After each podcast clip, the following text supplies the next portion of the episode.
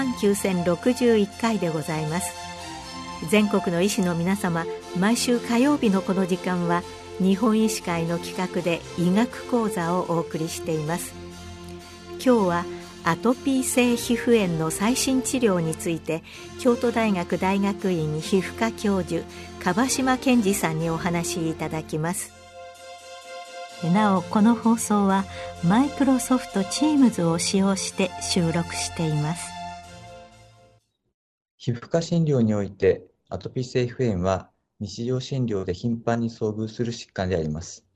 この度は2021年に作成された医療従事者を対象としたアトピー性皮膚炎診療ガイドラインに沿ってアトピー性皮膚炎の病態、基本治療を概説し、最後に近年新たに承認された注射製剤、内服、外用剤について説明します。アトピー性皮膚炎は増悪と警戒を繰り返す創用のある湿疹を主病変とする疾患であり、患者の多くはアトピー性素因という遺伝的素因を持ちます。特徴的な左右対称性の分布を示す湿疹性の疾患で、年齢により後発部位が異なります。乳児期あるいは幼児期から発症し、小児期に寛解するか、あるいは寛解することなく再発を繰り返し、症状が成人まで持続する特徴的な湿疹病変が慢性的に見られます。なお、頻度は低いですけれども、思春期、成人発症のアトピー性皮膚炎も存在します。また、アトピー性皮膚炎の際に反復する強いかゆみは、睡眠障害など皮膚以外にも弊害をもたらし、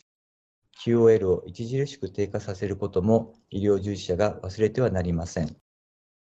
本本においては様々な疫学調査がありますが、小児の約10%、成人の数パーセントの発症ですので、国内に数百万人の患者がいると推定されます。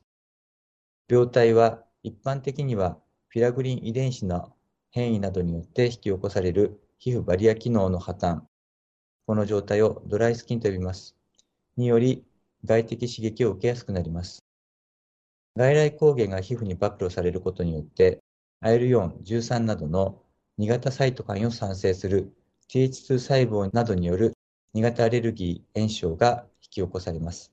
そして2型炎症によって生じるサイトカインはかゆみを誘導します。かゆみによる引っかき行動は皮膚バリをさらに低下させるのみならず、表皮活化細胞に作用してさらに2型炎症を誘導します。したがってアトピー性皮膚炎は皮膚バリアの破壊、2型炎症、かゆみの3つが互いに連関しながら慢性の病変を形成するため、これをアトピー性皮膚炎の三位一体病態論と私は呼んでいます。次に治療について話を移します。治療の最終目標は、症状がないか、あっても軽微で、日常生活に支障がなく、薬物療法もあまり必要としない状態に到達し、それを維持することであります。また、このレベルに到達しない場合でも、症状が軽微ないし軽度で、日常生活に支障をきたすような急な変化が起こらない状態を維持することを目標とします。アトピー性皮膚炎の治療方法は、その病態に基づいて薬物療法、皮膚の生理学的異常に対する外用療法、スキンケアが基本になります。また、治療効果を評価する際に、タークなどのバイオマーカーを用いることも有用であります。アトピー性皮膚炎の治療の基本は外用剤です。有効性と安全性が臨床研究で検証されている外用剤は、ステロイド外用剤とタクロリムス軟膏でしたけれども、近年、デルゴシチニブ軟膏、弱阻害薬、ジファミラスト軟膏、PD4 阻害薬も承認されました。ステロイド外用薬は、アトピー性皮膚炎の治療の基本となる薬剤であり、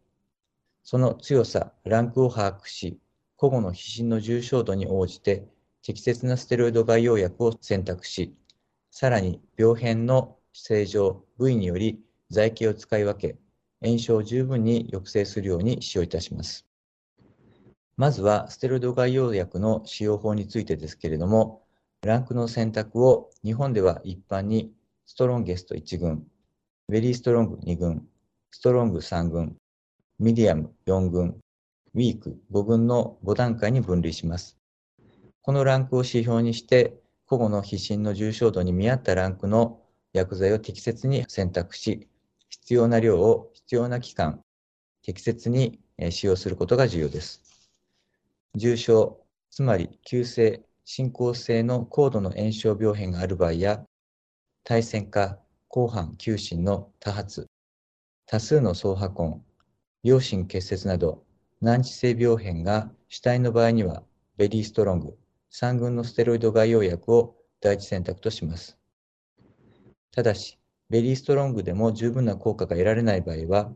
その部位に限定してストロンゲストを選択して使用することもあります。中等症、つまり中等度までの広範、隣接、少数の丘疹などの炎症所見、掻破痕などを主体とする場合には、ストロング3群、ないしはミディアム4群のステロイド外用薬を第一選択とします。軽症、つまり乾燥及び軽度の紅斑、鱗屑を主体とする場合にはミディアム4群以下のステロイド外用剤を第一選択とします。特に乳幼児、小児において年齢によってランクを下げる必要はありませんけれども、短期間で効果が現れやすいので、使用期間には注意してください。また、漫然とランクの強いステロイド外用剤を中長期に使用すると、局所の副作用につながります。具体的には、毛細血管拡張、皮膚萎縮、皮膚洗浄、市販、主作用皮膚炎、行為皮膚炎、多毛などがあります。一方、非ステロイド系の外用剤としては、タクロリムス、デルゴチシチニブ、ジファミラスト軟膏が挙げられます。タクロリムス軟膏はステロイドのベリーストロング、ランク3とほぼ同等であるとされます。特有のヒリヒリ感を訴えられる患者もいることに留意します。一方、デルゴシチニブやジファミラスト軟膏は近年承認された外用剤であります。デルゴシチニブはパンジャック阻害薬であり、バリア機能回復、抗炎症、かみを抑える効果があるとされます。また、ジバミラストは PDE4 を阻害することにより、根炎症作用のあるサイクリック AMP の分解が抑制されることによって効果を発揮します。両外用剤とも投与時のヒリヒリ感はなく、抗炎症効果もタクロリムスに近いとされます。アトピー性皮膚炎は適切な治療により、皮疹が安定した状態が維持されれば、寛解が期待される疾患です。適した外用剤を使用し、炎症やかゆみを速やかに軽減する寛解導入療法を行い、さらに保湿なども併用し、その寛解状態を維持していくことが治療として大事であります。また、ステロイドや非ステロイド系の外用剤以外に保湿によるスキンケアも重要であります。アトピー性皮膚炎では、皮膚バリア機能と保湿因子が低下しています。角質層内の水分含有量は低下し、特徴的なドライスキンとなっています。そのため、非特異的刺激による皮膚のかゆみを生じやすく、また、種々のアレルゲンの侵入が容易になり、皮膚炎を弱気しやすいと考えられています。保湿外用剤の使用は、アトピー性皮膚炎で低下している角質層の水分含有量を改善し、皮膚バリア機能を回復維持することで、アレルゲン、侵入予防と皮膚炎の再燃予防、かゆみの抑制につながります。それでは、既存の外用剤で効果が認められない中等度から重症のアトピー性皮膚炎患者に対しては、どのように対応するべきでしょうか。現在は注射製剤と経口薬が用いられています。まず注射薬から述べさせていただきます。アトピー性皮膚炎においては2型炎症が顕著ですけれども、この炎症は Th2 細胞などが産生する IL4、1331などによって引き起こされます。また、これらのサイトカインは弱質チャットシグナルを介して生理的な役割を発揮します。デュピルマブは IL4 受容体及び IL13 受容体を構成している IL4 受容体アルファサブユニットに結合し、リガンドである IL4 及び IL13 を介したシグナル伝達を阻害する遺伝子組み換えヒトモノクロナル抗体であります。両方容量は通常、成人には初回に 600mg を皮下注射し、その後は1回 300mg を2週間間隔で皮下投与します。適用年齢は15歳以上です。デュピルマブは複数の臨床試験でプラセボと比較して、皮疹や創用などの臨床症状を優位に改善させ、睡眠を含む QL を向上させることが示されています。主な副作用は結膜炎と投与部位反応です。また、近年 IL13 を阻害するトラロキヌマブも承認されました。適用年齢はデュピルマブと同じく15歳以上であります。また、アトピー性 FN のかゆみは QOL を下げることが社会的な問題となっています。ところが、従来使用されていた抗ヒスタミン薬の効果は、アトピー性 FN のかゆみに対しては限定的でした。近年、アトピー性 FN のかゆみの誘導に、2型サイトカインの一つである IL31 が関わっていることが示されたことをベースに、IL31 受容体中和抗体であるネモリズマブが世界に先駆けて国内で承認されています。ネモリズマブは成人または13歳以上の小児に対し、1回 60mg を4週間間隔で皮下投与します。ネモリズマブでは、イージスコアや皮疹の範囲について求められる要件が、デュピルマブよりも緩い一方で、かゆみの指標が重視されています。また、導入までに求められる標準治療の期間が短く、高度のかゆみを呈する患者に対し、早期から投与が可能である点も利点であります。以上のことより、皮膚炎が重度でないにもかかわらず、非常に強いかゆみを呈し、早期からかゆみの改善を図りたい症例には良い適用があります。ネモリズマブの使用中の注意事項として、皮膚症状の増悪の可能性が挙げられます。この原因は十分には明らかにされていませんが、皮膚炎の増悪が見られた場合は、まず適切な概要が継続されているかを確認し、その上でもネモリズマブ投与による増悪が疑われる場合は中止を検討します。次に内服剤について述べます。シクロスポリンは日本では2008年からアトピー性 FN に対する適用が追加されましたが、その適用となるのは16歳以上で、既存治療で十分な効果が得られない最重症の患者であります。3mg パーキロパーデイを開始容量とし、症状により 5mg パーキログラムパーデイを超えないよう適宜増減し、8から12週間で終了とします。使用中は腎障害や高血圧、感染症などに注意し、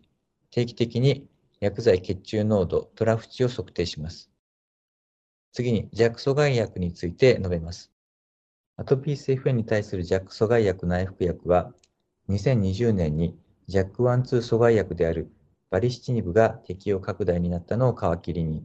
2021年には JAK1 阻害薬であるバタシチニブやアブロシチニブも適用がなされました。これらの弱阻害薬は1日1回の経口投与となります。いずれも複数の臨床試験でプラセボと比較して、皮疹や創用などの臨床症状を優位に改善させ、睡眠を含む QOL を向上させることが示されています。副作用は各弱阻害薬によって詳細は異なりますが、単純ヘルペス、帯状疱疹、CK 上昇、高中級減少、座層、肝炎ウイルスの再活性化などが挙げられます。また、重要な潜在的リスクとして、心血管系事象、深部静脈血栓症などが挙げられます。そのため、定期的に結核及び B 型肝炎ウイルス感染に関わる検査、並びに高中級数、リンパ球数、ヘモグロビン値、血小板数、肝機能検査値、腎機能検査値、脂質検査等の検査が必要とされます。副作用を発現した際に対応することが必要なため、最適使用推進ガイドラインでは、使用できる施設及び医師について要件が課せられています。今回、従来の治療に抵抗性であった患者に対する新たな3種類の注射製剤と3剤の弱阻害薬を紹介させていただきました。確かに高い有効性を示すものの、他剤と比べてまだ歴史が浅いため、中長期的な副作用は未定であり、また患者負担が3割であるとしても、月に3、4万円の経済的負担を強いられる高価な薬剤であるため、すべてのアトピー性皮膚炎の患者に届けられるわけではありません。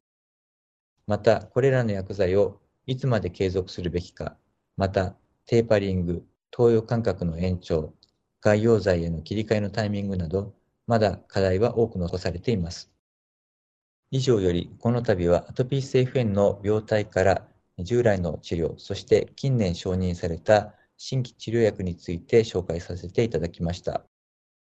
治療のオプションが増えたことは大変喜ばしいことではありますが、課題も多く残されています。冒頭に述べさせていただきましたが、アトピー性皮膚炎の治療の最終目的、ゴールは、症状がないか、あっても軽微で日常生活に支障がなく、薬剤療法もあまり必要としない状態に到達し、それを維持することであります。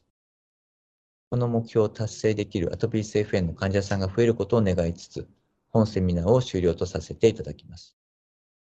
今日はアトピー性皮膚炎の最新治療について京都大学大学院皮膚科教授樺島健二さんにお話しいただきました。なおこの放送はマイクロソフト Teams を使用して収録いたしました。